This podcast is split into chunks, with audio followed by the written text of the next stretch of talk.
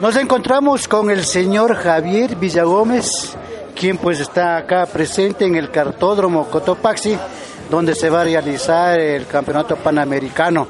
Bienvenido a través del sistema radial Imperio y Radio La Premier de la ciudad de Ibarra. Muy buenos días, señor Villagómez. Muy buenos días a toda la afición tuerca, a toda la afición ecuatoriana. Sí, estamos comenzando ya las eh, semifinales y finales del campeonato panamericano. ¿Cómo se siente? ¿Qué pasó el día de ayer, por favor? No, nos fue bastante bien. Eh, con Mateo terminamos en el puesto 3.